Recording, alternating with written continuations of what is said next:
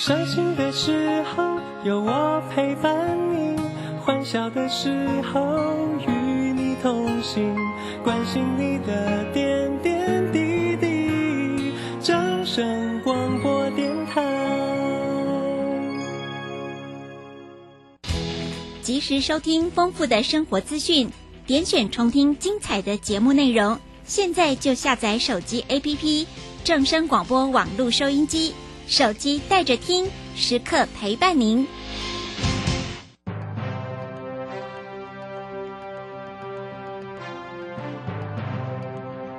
掌握趋势就是掌握财富，理财最怕人云亦云、道听途说。掌握最及时、最正确的资讯，是理财成功的重要关键。如何比别人早一步了解财经大小事，成为理财大赢家？欢迎收听由罗继夫为您主持的《财经早知道》。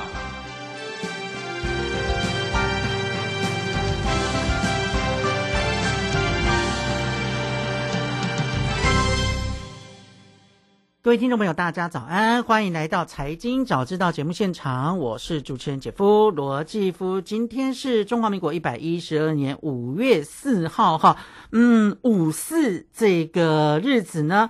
可能现在很多年轻人哈没有什么特别的感觉哈，可是呢，在这个我觉得，呃，四五六年级生啊，呃，对于呃过去我们在课本上学习到的五四运动，应该还有一点点印象吧哈。其实这个是在中国的近代史里面一个非常重要的日子哈，呃，也是一个非常重要的学生运动。好，来今天先帮大家上一点点历史课好了哈，呃，没有任何的意思，只是因为哎。这个看到这个特别的日子哈，那姐夫发挥一下贾文清的这个呃这个心态好了哈，来跟大家复习一下历史哈。那五四是在一九一九年的五月四号发生的，那个时候呢是北京的学生啊举行了示威游行来抗议在巴黎和会上有关于啊这个山东问题的呃一些决议哈。那时候的北洋政府要签约割地赔款了哈，让这个。当时的呃学生们非常的不满哈，那于是呢就呃发生了一连串的示威、罢课跟罢市、罢工的呃这个行为哈，所以呢嗯这个运动就被称为是五四运动啊。不过呢讲到五四运动，除了呃这个五月四号发生的学生的抗议示威游行这个点之外呢，有人把它呃扩充到哈，它也是呃所谓的新文化运动的。呃，其中一环哈，当然这个在历史上有不同的解读了哈。我只把过去我们在历史课本上面学到跟姐夫认知的跟大家来聊一聊哈。那这个新文化运动当然就是呃我们说的白话运动非常有关系了哈。嗯，那当然代表人物哦，大家比较熟悉的可能就是胡适哈。啊，因为呢，这个胡适后来也到了台湾哈，在这个南港还有一个胡适纪念公园哦，所以大家可能对胡适也许比较有一点点印象吧哈。那这个事件的确哈，在呃这个历史上哈有它重要的意义在，只是不晓得现在。我们的教科书里面有没有讲到这一段？如果有，又是怎么解读哈？因为 这个我离教科书已经很远了哈，所以我也不知道啊。只是因为今天这个日子，我觉得蛮还是蛮特别的哈。来，节目的开始跟大家来聊一下五四哈。好，那聊完五四，我们要来聊天气哈。呃，这几天大家应该都感受到了哈，根本就是夏天的天气，对不对？你穿着短裤短袖在街上跑，还是觉得很热哈。而且呢，走不久就满身大汗了哈。嗯，接下来呢？呃，今天的天气依然是如此的炎热哈，甚至呢，在高平地区还有可能会出现摄氏三十八度的高温哈，你就知道今天会有多么的炎热了哈。那啊，在这个一些地方呢，早上可能还会有些浓雾的出现哈，所以啊，气象局也发布了啊这个浓雾的特报哈，特别是几个县市哈。呃，要特别注意一下，包括了桃园、新竹跟苗栗以及马祖哈，嗯，在清晨的时候能见度呢都不足两百公尺哦。我想马祖可能会比较麻烦一点点哦，因为如果能见度不高的话呢，这个飞机的起降就会受到影响了哈。每年到了这个季节啊，哎，这个往返金门跟马祖的，不管是民众也好，旅客也好，最怕的就是遇到的浓雾，飞机没办法起降，你的行程就被耽误。但这个大家也没办法预测啊，所以呢，呃，碰到了也只能乖乖的等吧啊。那在我们昨天的节目中也讲到哈，那这样的好天气一直要维系到礼拜六、礼拜天哈。那礼拜天的时候呢，会有封面通过，那个时候呢可能会下梅雨哈。所以到底今年的梅雨会诶怎么下，下多少呢？也是大家非常关心的哈。诶，我说过哈，我希望今年梅雨真的多下一点点，要不然的话呢，我们这个缺水、缺电的情况可能会。更明显、更糟糕了，应该大家都不想碰到吧，对不对？好吧，那么祈求老天爷哈，呃，还是赐一点雨水给我们大家吧。好，讲完天气，就要来关心一下金融市场的讯息了哈。全世界瞩目的联准会五月份的会议终于终于开完了哈。两天的会议开完之后呢，来，我们先来看。到底这个会议开的结果如何？哈，那会后的呃声明又讲了什么？联总会的主席呢，在记者会上面呢，又做了什么样的一个呃表态呢？哈，呃，在联总会呢开完会之后，一如市场的预期啊，是升息一码哈，嗯，而且呢，暗示哈可能会停止。这个货币紧缩的周期啊，讲白一点就是，哎，可能会停止升息了哈。这个白话一点就是这么说了哈。那呃，也就是说，在五月份调完息之后呢，是一九八零年代以来哈，这个急速升息紧缩的周期的最后一次利率的调整哈。这个其实是市场上大家都预期的啦哈，所以好像没什么特别，对不对？大家其实最想要知道啊，也最想听到的就是说。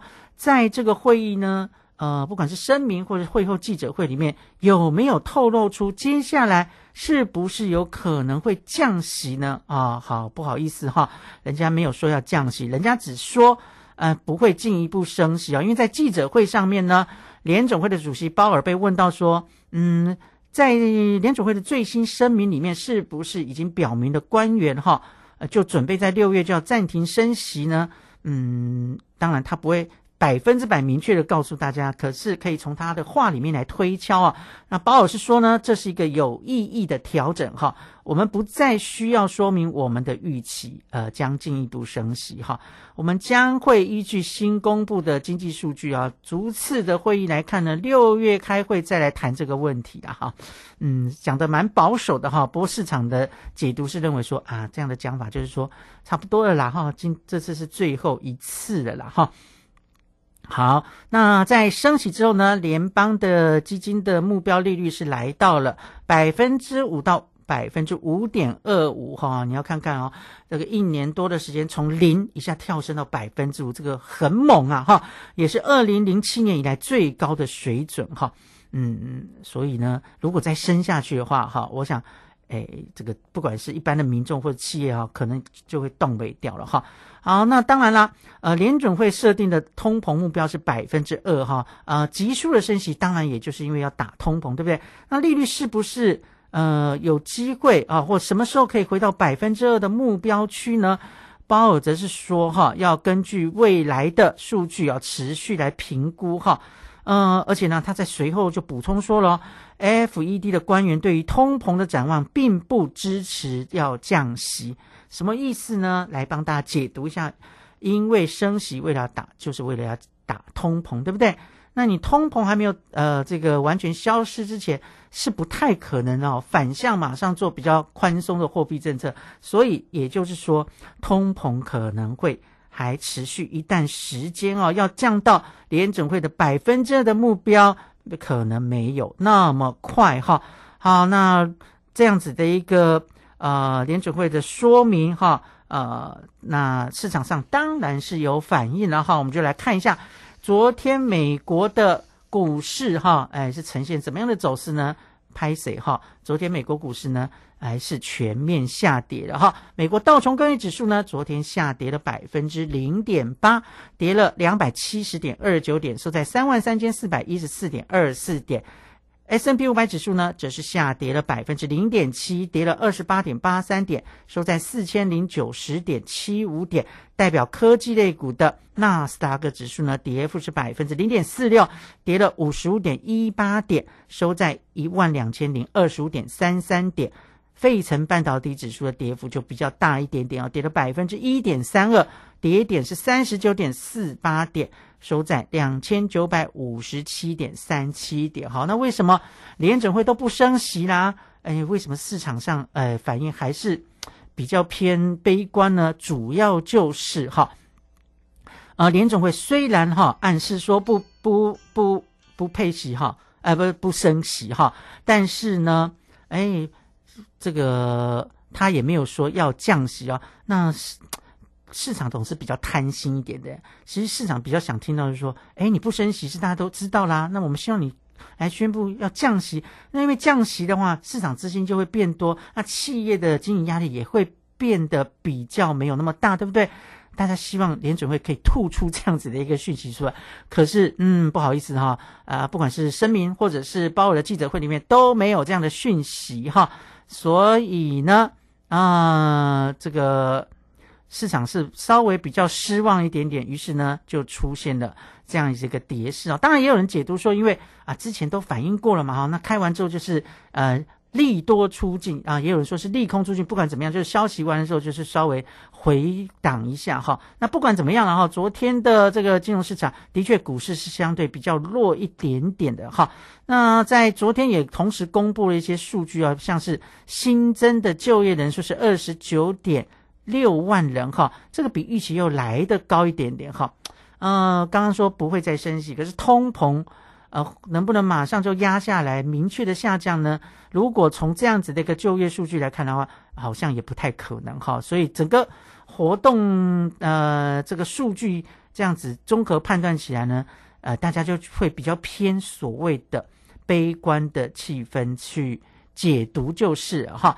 那再加上刚好这几天又有这个银行业的问题哈，嗯，所以呢。呃，市场的信心真的就比较脆弱一点点哈，也造成了昨天美国股市是呈现下跌的。好，那除了股市之外，我们来看一下哈，其他的金融市场的状况哈。我们来看一下原油的价格哈，原油呢？礼拜三时候又出现大跌的走势哦，而且呢，北海布兰特原油呢来到了十六个月的最低的收盘价。我们先来看一下六月份交割的西德州原油期货价格呢是下跌了三点零六美元，跌幅有百分之四点三，收在每桶六十八点六零美元哈，跌破了七十美元的大关，这是三月二十一号以来的最低点哈。那七月份交割的北海布兰特原油跌幅也有百分之四。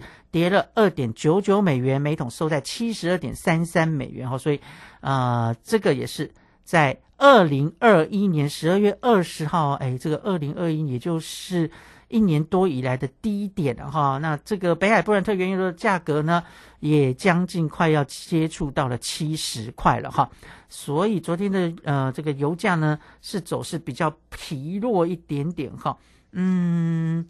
虽然了哈，呃，有公布美国的原油的库存是下降的哈，但是不也没办法止住原油的价格的下跌哈，这个可能要稍微注意一下哈。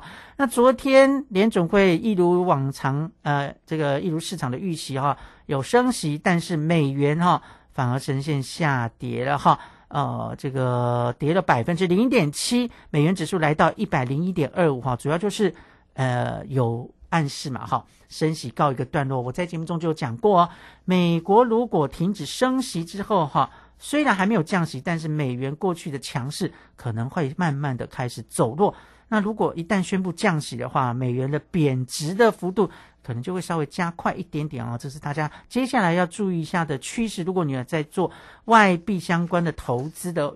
话呢，要特别聊，呃，这个来注意一下美元的动向喽。好，我们先休息一下，待会再回到节目现场。等一下呢，我们有杂志要送给大家哦。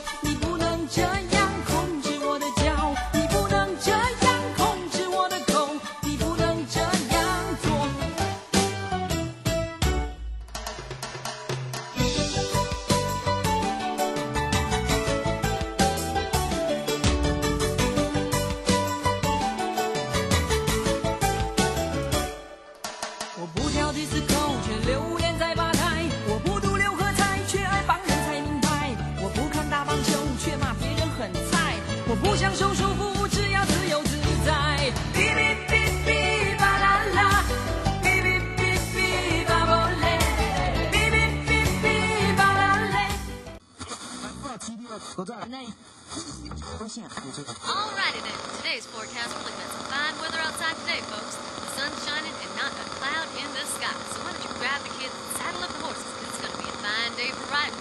And have fun and don't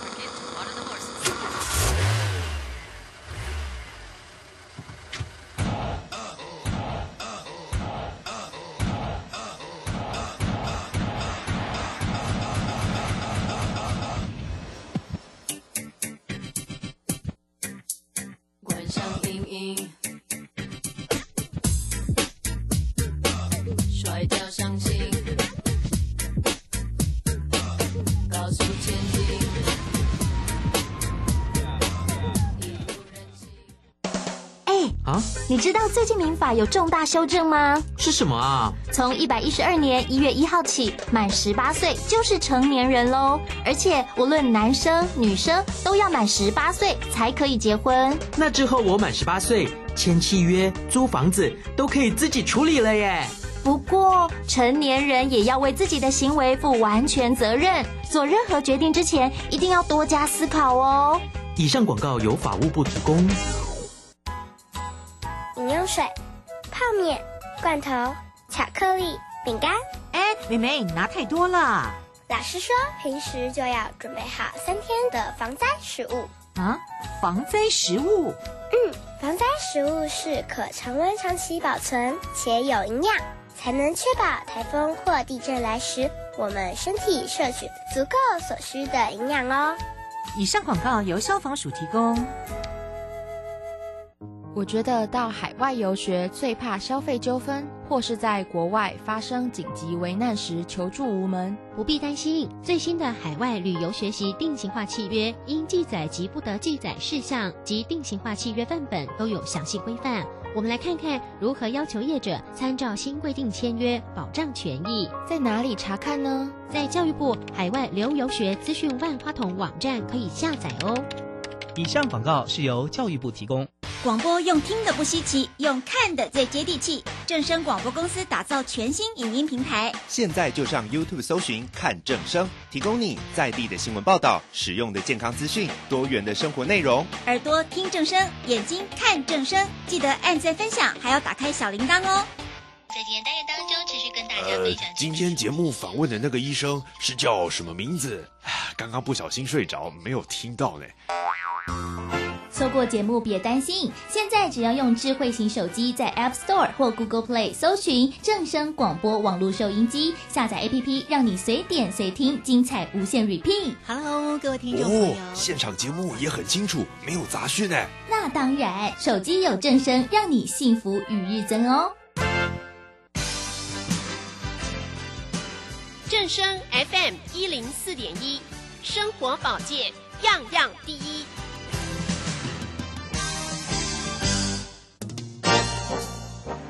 财经早知道，理财我最照。所有财经大小事，全在 FM 一零四点一。财经早知道。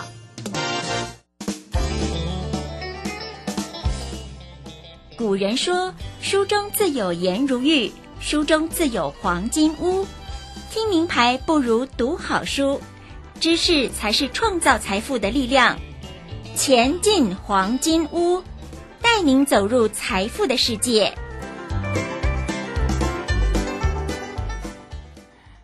这里是正声台北调频台 FM 一零四点一，欢迎回到财经早知道节目现场，我是主持人姐夫罗继夫。先来跟大家报告一下目前台股的走势哦。今天台股开盘之后呢，诶，刚刚一度在平盘以上哦，现在就跌到平盘以下了。但是，诶，虽然昨天美国的股市是大跌的哈，今天的台股呢，目前是跌了十点而已哦，来到一万五千五百四十二点哦，而且昨天的费半。嗯，是跌的超过百分之二，但是今天的台积电目前呢是上涨了一块钱。可惜的是，哎，昨天五百块还是没有守住哈。昨天的收盘是四百九十六元啊，目前是涨了一块钱，来到四百九十七元哈。那希望护国神山呢今天继续护台股了哈。好，回到我们今天礼拜四的前进黄金屋单元啊，每个月的月初我们都会跟金周刊合作哈。今天呢，我们要来聊金周刊这期的封面故事，也是他们每每年都会做的一个大调查，就是两岸三地的一千大哦。我们今天邀请到来宾呢，是《金周刊》的主编黄伟轩，伟轩早安。Jeff 好，各位听众朋友，大家早。好，你们每年做这个调查都很辛苦，对不对？大概都要花多少时间去整理出这个两岸三地的一千大？大概呃，我们差不多大概，因为光是要整理这个表格啦，就是大概至少可能要两个礼拜，因为我们还是要不断的去做更新了。我们可能就是会先做一个出版嘛，然后大概。呃，因为我们这个，我们今年的话，我们一般是统计到大概四月中啦。嗯，今年的话是统计到大概四月二十号了，所以我们大概就是会先大概可能三月初、三月中的时候会先有一个出版了，然后我们大概先做一个初步的筛选这样子，然后再大概就是就是在之后再就是做更新、做分析嘛，对不对？好，辛苦辛苦哈。不过 哎，感谢你们了哈，这每年帮大家整理，要不然大家要去找一些这些资讯哦，还哎。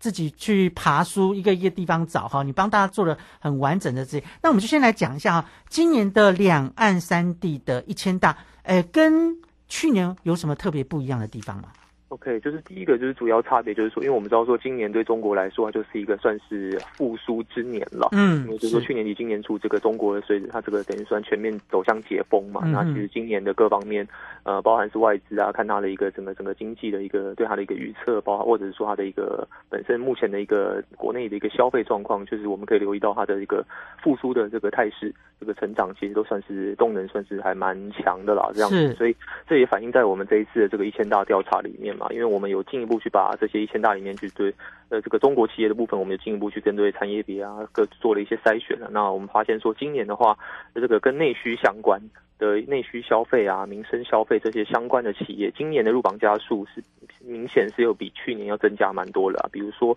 我们看市值成长前一百名里面的这个有入榜。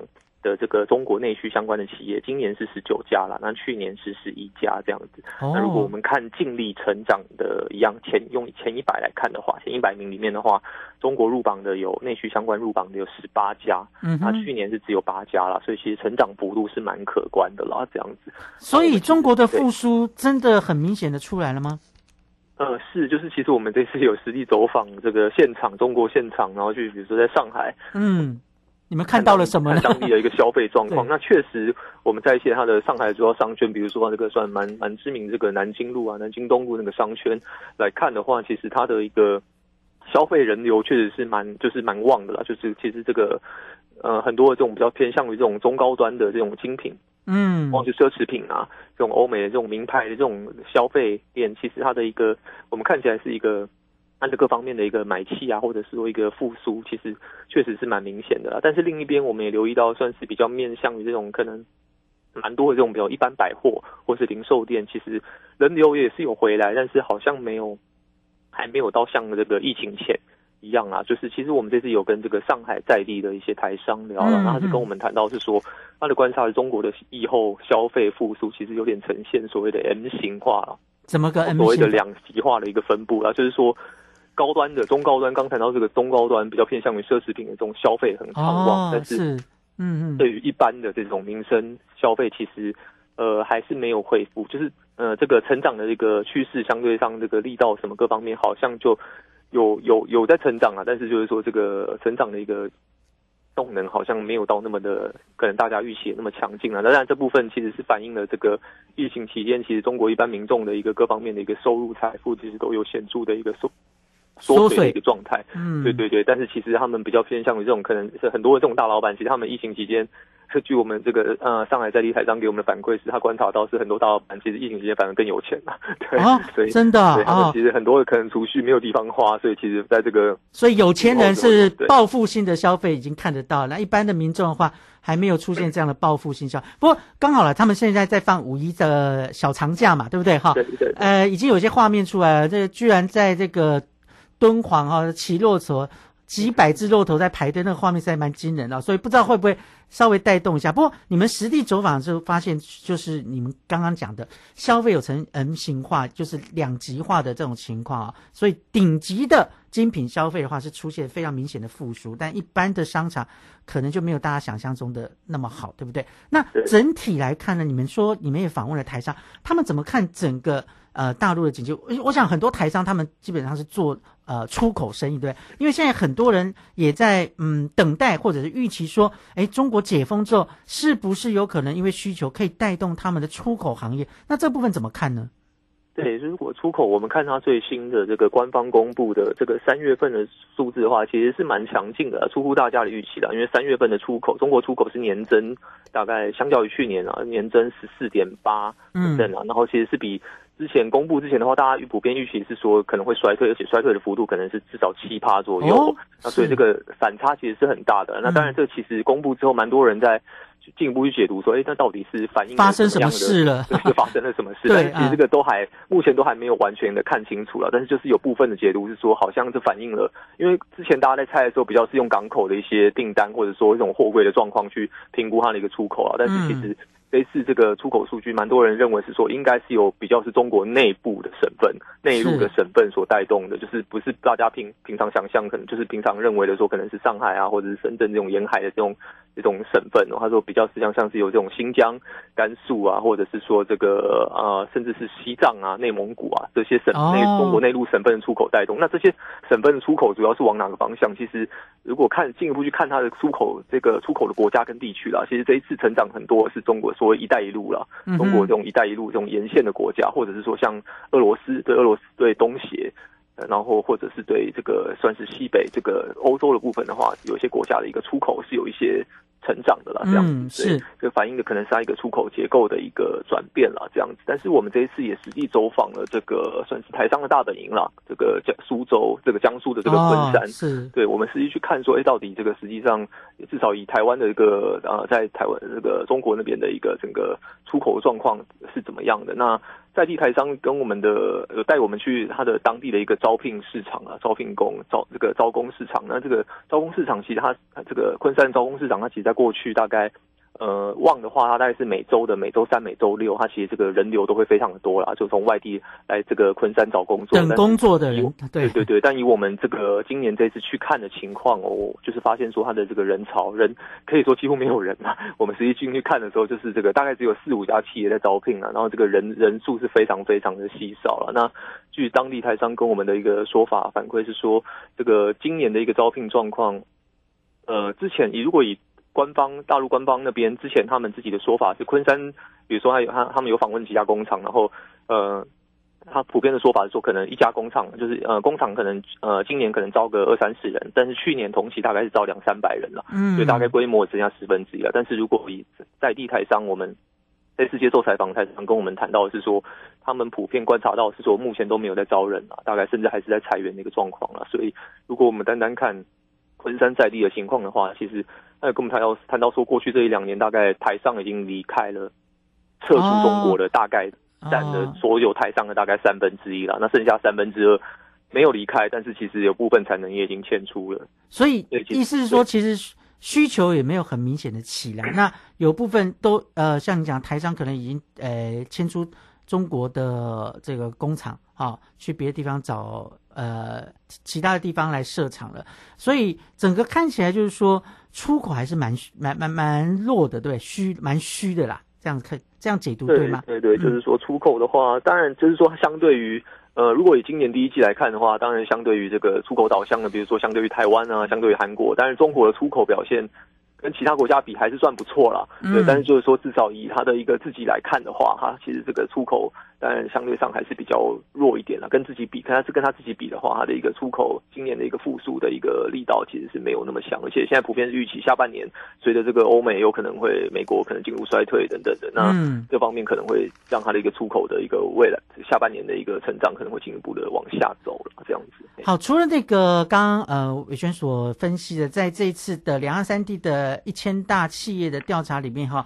呃，看出了整体经济的出口跟进口之外，除了这个之外，每年呢，你们的一千大呃调查，我就很很有兴趣一个题目，就呃所谓此消彼长，就是到底有哪些哎过去很风光的行业，突然间哎这个变沉寂了？那有有哪些行业突然间哎在你们的榜单上出现，而且感觉上面气势蛮强的？今年有什么样的一个产业有这样的情况出现呢？OK，就是刚刚提到，除了这个偏内需消费这一块今年的表现不错之外，另外我们也留意到的是，这几年其实中国很红的、很夯的，应该说不是中国啦，全球全世界都是哈。的这个电动车、新能源这一块，是在今年这个中国的一个表现，其实是仍然是非常的亮眼啊。因为其实去年的这个我们发现说，中国这个新能源啊、电动车、锂电池这些企业，其实去年入榜的加速就非常多了，但是今年基本上是又进一步的更多了吗？增长趋势是更多了。比如说，我们以进榜加速来看的话，今年这个新能源、中国新能源。企业进榜家数有一百零一家，嗯，去年去年我们统计的时候是七十四家了，所以增加了大概将近三十家了，这样子。哦，所以这个是也是趋世界的趋势啊。那当然可能跟他们的政策来推动也有关系吧。对的，因为他们其实过去这一两年其实都有，虽然他们的对新能源这个对一般的这种民众啊购买这种电动车，其实都有这种补贴助嘛。对对对，所以其实这一块其实对他们过去一年的整个新能源测试的一个发展，其实是蛮。蛮蛮有益的啦。那当然就是这个，我们如果大家有留意的话，其实前不久四月底这个上海车展刚结束了。那其实上海车展里面，其实很多人，呃，国际媒体其实就是呃目光的焦点，基本上也都是放在一个中国，还有一个主要的几家车厂，像是这个比亚迪啊，他们推出的一些电动这个电动车这种新款的这种电动车。然后其中一个蛮引起大家关注的是，那个比亚迪推出了一款叫仰望的，仰望的它电动修旅车啊，那这一款算是很高端的修旅车了，它是。它的售价是大概一百零九万人民币哦，嗯，对，它这个推出来其实就是吸引蛮多人的关注，说，哎，中国也这个过去可能这种比亚迪电动车印象还是比较偏向中低端的，那这个随着这个上海车展它这个推出一些这个新款的车型的时候，大家就发现说，哎，好像这个中国整个电动车产业已经不一样，马上升级往一个中高端的一个品牌，这个这个品牌形象在走了。嗯，是，的确，大陆的电动车市场在我们节目中也讨论过，是一个不可忽视的。一块原地了哈，因为它的市场也大，然后就像刚刚伟轩讲，其实他们的技术现在慢慢也在追上西方的技术了哈。啊，你看也有一些西方的厂要到呃大陆去设厂嘛哈，这种种都可以看到中国的电动车市场也是在你们这一次这个千大企业的榜单里面的一个亮点哈。好，那除了电动车之外呢，还有哪些产业也是这次的亮点呢？OK，另外一块的话，就是我们有遇到像是这个中国的这种军工概念啊。哎，这几天这几天军工概念股在台股也是表现非常的强。对对对对，台湾军工概念股过去这一一个月其实就是也都表现蛮亮眼的。而且我们发现说中国也有一样的情况啊，而且军工还有半导体啊，这几天还有或者航太啊，偏向这种。整体泛国安的一个产业啦，其实在过去一年这个入榜的加速，我们看入榜加速的话，它的这个今年的话进榜加速是七十八家了，嗯，那相较于去年的话是六十家了，大概增加了十八家了。那以排名以市值排名的一个进步的一个加速来看的话，今年是有进步的，是有五十五家了。哇，还有五十五五十五家的名次是往前走的，是不是？对对对。好吧，这个。听起来并没有太高，像全世界的人都在重视这个军，哎，这个军工股，这好像听起来没有什么太太值得高兴的啦。好，但但但没办法，这就是世界局势嘛，对不对哈？啊，这刚好了啊，这几天也有这个军火商大举来台访哦。我刚刚这个节目进行之前，我还跟同事聊到这，说好像很难得见到有军火商这样大拉拉的来拜访一个国家的。